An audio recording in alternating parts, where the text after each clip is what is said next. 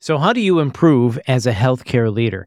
And why is executive engagement and effective communication so important? And how do you carry yourself that you're always looking for the opportunity to become a part of someone's best day? Well, we're going to find out with Dr. David Schreiner, author and president, CEO at Katherine Shaw Bethea Hospital in Dixon, Illinois. This is the Healthcare Executive Podcast. I'm Bill Klaproth. Dr. Schreiner, it is a pleasure to talk with you. Thank you so much for your time. Bill, thanks for having me. I'm excited to spend some time with you. Absolutely. Me too. Anytime that we can learn how to become better, more effective healthcare leaders, I'm always in on that. So we're excited to talk to you today. So, Dr. Schreiner, can you start off by telling us a little bit about your career journey and your path to becoming a healthcare leader? Sure, Bill. My story begins with playing in a pickup basketball game in the gym of a community college in Kansas. and I had finished my undergraduate degree in health education and was perfectly unemployable. And another person that was playing in this game was the director of the radiologic technology program. And they had a person that had withdrawn from the program the Friday before.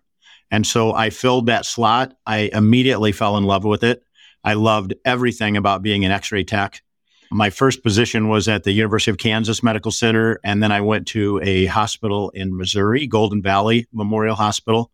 And then in 1989, I interviewed at a position in Dixon, Illinois at Katherine Shaw Bethea Hospital, and I'm still here today. So that role here at KSB Hospital, as we call it, started on the clinical side and then became a vice president, became chief operating officer. And now, almost 13 years ago, I became CEO. What a story. That's great. Who would have thought a pickup basketball game would be so instrumental in your career? And I didn't even shoot well. So I was sent to the right person. You didn't shoot well, but you won the game. I think I won the, the battle, right? If not, you won the battle. That's for sure. So you certainly have a passion for executive engagement and communication. So what drew you to that? And why is effective communication such a, a key trait for healthcare leaders? And Bill, the time that I really started focusing on this was in 2018, 2019. And I mention those years because in all of our lives, that was pre pandemic. And I had been in my position as CEO for six or seven years, and things were going great. I mean, we're an independent rural hospital, and, and that's certainly a challenging place to be for an organization. But all of our metrics, the KPIs that any CEO would look at, were moving along just fine. And yet I was unfulfilled. I believed that I was not performing at the level that our community and our hospital and our board of directors deserved. And I couldn't really put my finger on it. And I ended up going to lunch with a friend of mine who uh, did some HR consulting for us. And he told me about a doctoral program in values driven leadership. And through that program, I learned about something called appreciative inquiry. And the 10 seconds on appreciative inquiry is around that idea of what was the environment, what was going on when either us personally or our organization was performing at its best. We were just knocking it out of the park. And Bill, this completely changed my perspective on the world. And one of the things that I found is that we have an opportunity to really make a valuable difference in people's day. And as executives, I think that opportunity is magnified. And so that became a real passion for me and the focus of my doctoral research. Wow, that's really fascinating. So, appreciative inquiry. The original AI, right? Before we knew what uh, what AI was. Appreciative right. inquiry was it originated at Case Western University and it, it, quickly spread throughout the leadership space and it's getting it continues to gain a lot of traction in all fields not necessarily just specific to healthcare but i have found that it leads to some wonderful conversations. So it came around right at the right time because you said you were rather unfulfilled at the time and this just happened in your lap at this lunch. Who knew a lunch would be so instrumental in your career Exactly. It's those moments that uh, we reach a bit of a fork in the road, right? And we didn't even know the fork was ahead of us, but it ends up being a beautiful thing. That's part of the thing that makes life so wonderful.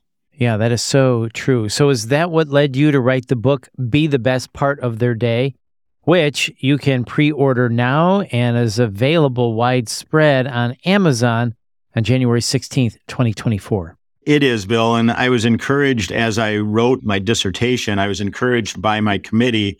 They said, I think there's a book in there.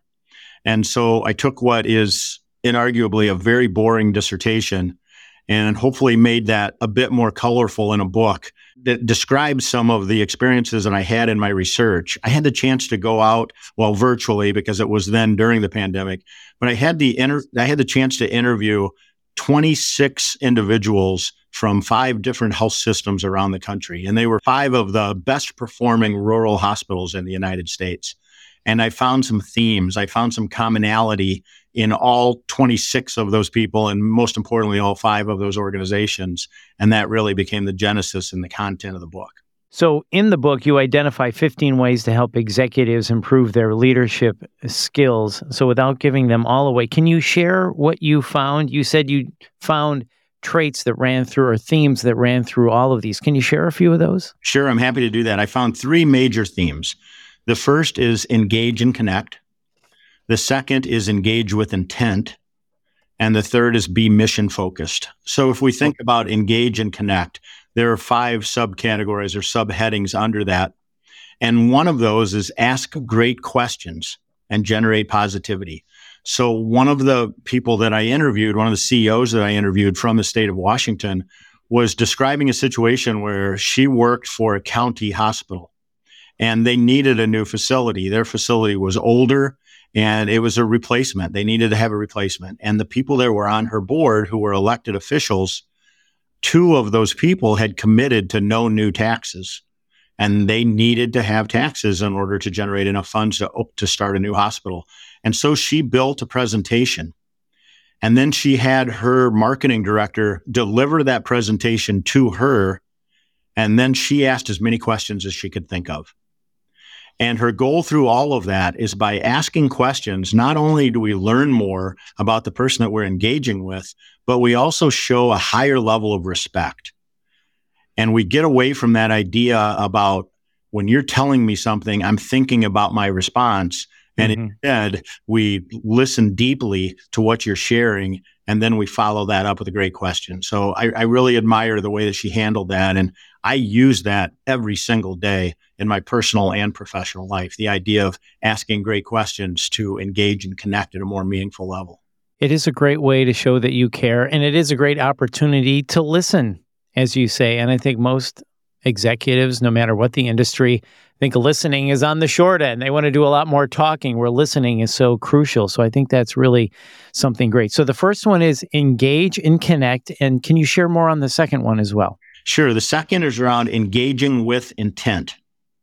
Okay. And one of the five in that category is being transparent with high frequency. One of the CEOs that I interviewed from the state of Missouri talked about being one of the very first hospitals in the state to have a COVID patient. And so what happened is that the narrative in that community became stay away from there. We don't know what it is, but you don't want it and you do not want to go to that hospital. And so what he took on is he made the decision very early that I'm going to communicate at a very high level with a very reliable level of frequency. Mm. So his method of doing that is he would send out a video every day to all of his employees. And sometimes as they moved through the pandemic, that video would say, I don't have anything new to share with you today and he'd tell them how much he loved them and how grateful he was for the work that they were doing. And that was the message for the day. But as you can imagine, early on, there were several times where he would say something at nine o'clock based on the best information that he could get from the Center for Disease Control or the Missouri Department of Public Health. And then that would change at two o'clock that afternoon. And he'd come back and he'd share the new information. But by having that level of transparency and that reliability around the frequency, he was engaging with intent and he was showing the people that he was working with how important they were to him and how important they were to the mission of the hospital. Absolutely. So, engaging with intent, being transparent. I could see again how that would be very valuable. So, we had engage and connect, engaging with intent. And then the third one you mentioned was mission focused. Can you tell us about that? Working in the hospital space is a great opportunity. It's so important in the impact that we have on our communities. And one of the things I heard from the CEOs that I worked with was that focus on the mission. And part of that is knowing the audience and being prepared. I spoke with a CEO in Vermont and he told me about making sure every opportunity that he had to interact with either the community or his internal audience, meaning from within the hospital, he always wanted to make sure that he included two things around his mission and why their community hospital existed. And then he realized that he had to know that audience because that presentation that he gave to Rotary was different than the one he gave to the medical staff was different than the one that he gave to his housekeeping department team members. And all of them had that commonality of coming back to why are we here? And how does our organization support and enhance our community? Really interesting. And you said, and these are things that you use, have used throughout your career since you came upon these things. And here's what I found, Bill, through my research is that of the three major areas and the five subheadings underneath each of these, we have to do our best to try to understand and use all 15 of them. And that sounds like a monumental task. Mm-hmm. But it's that how do you eat an elephant concept, right? It's the idea of picking one and hardwiring that into your personal and professional life and then moving on. So you can begin with the idea of asking great questions.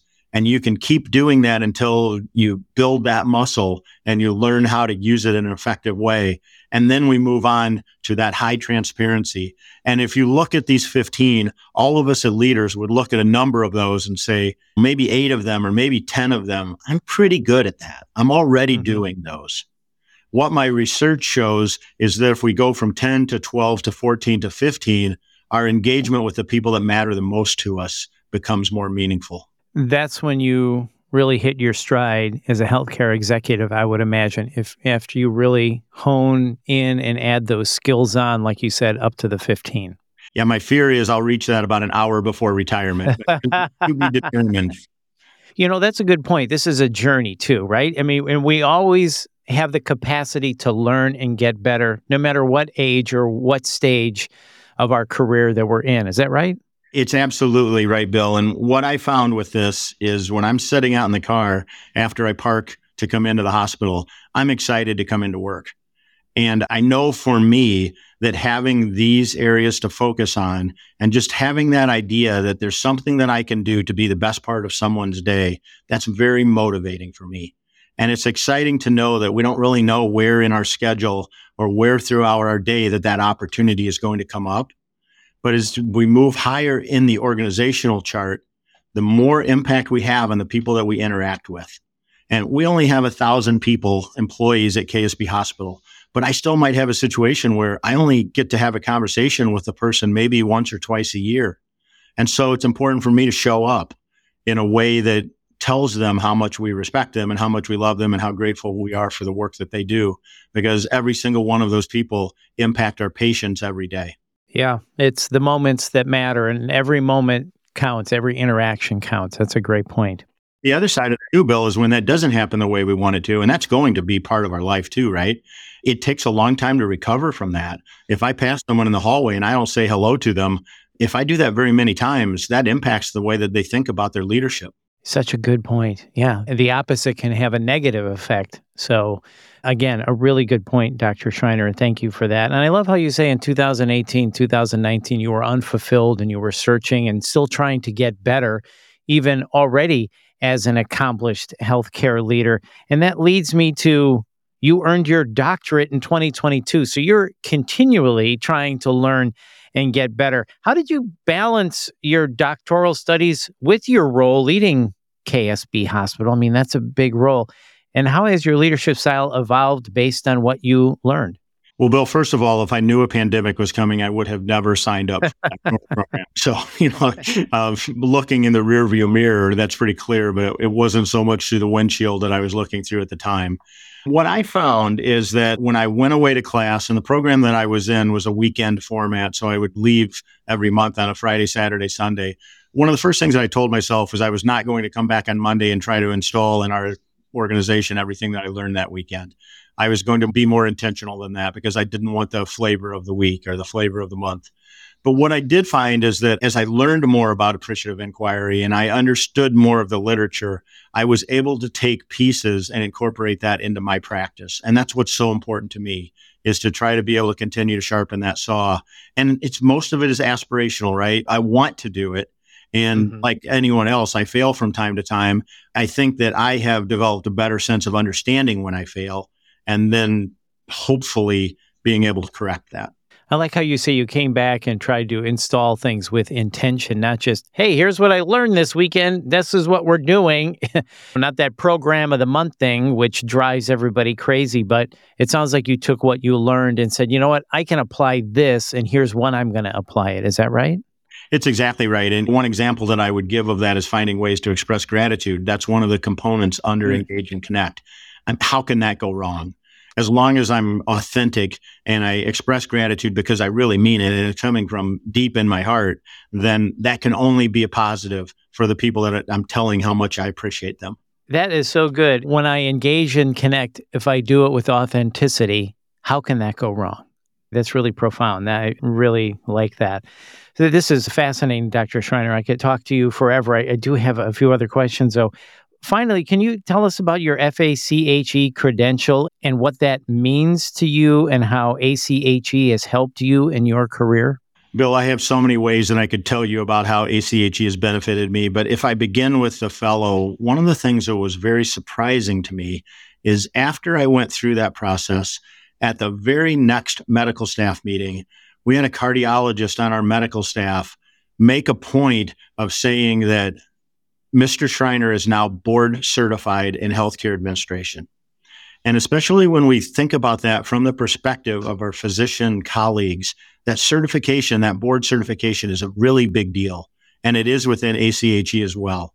And so when we have that partnership with the members of our organization, I think it presents some level of credibility that is especially meaningful in, in segments but it shows people that you care about your career enough to excel and be recognized to meet those standards. And ACHE provides us that opportunity to do so and to be board certified. And I'm extremely thankful for that. Absolutely. Very well said. Well, as we wrap up, Dr. Schreiner, I just want to ask you is there anything else you want to add as we talk about executive engagement and the vital role of communication in healthcare leadership?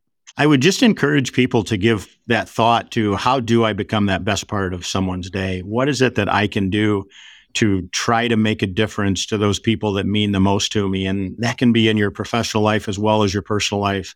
And what my experience has been is as I'm more effective in doing so for others, that fills up my cup. And that's part of why I think we're here is in order to make a difference for our patients and their families and the communities that we serve. And in doing so, we know how important the people that we're fortunate enough to work with are in making those types of things happen. So give it a shot, see how it feels. You may or may not do one or 15 of the things that I talk about. But if you just try to make that difference, I think we can have a positive impact. What a great message, not just for healthcare leaders, but for everybody in everyday life. How do I become a part of someone's best day?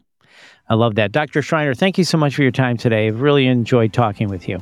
Thank you, Bill. And once again, that's Dr. David Schreiner. And to learn more, please visit healthcareexecutive.org slash podcast. That's healthcareexecutive.org slash podcast. And if you found this podcast helpful, please share it on your social channels and check out the full podcast library for topics of interest to you. This is the Healthcare Executive Podcast. Thanks for listening.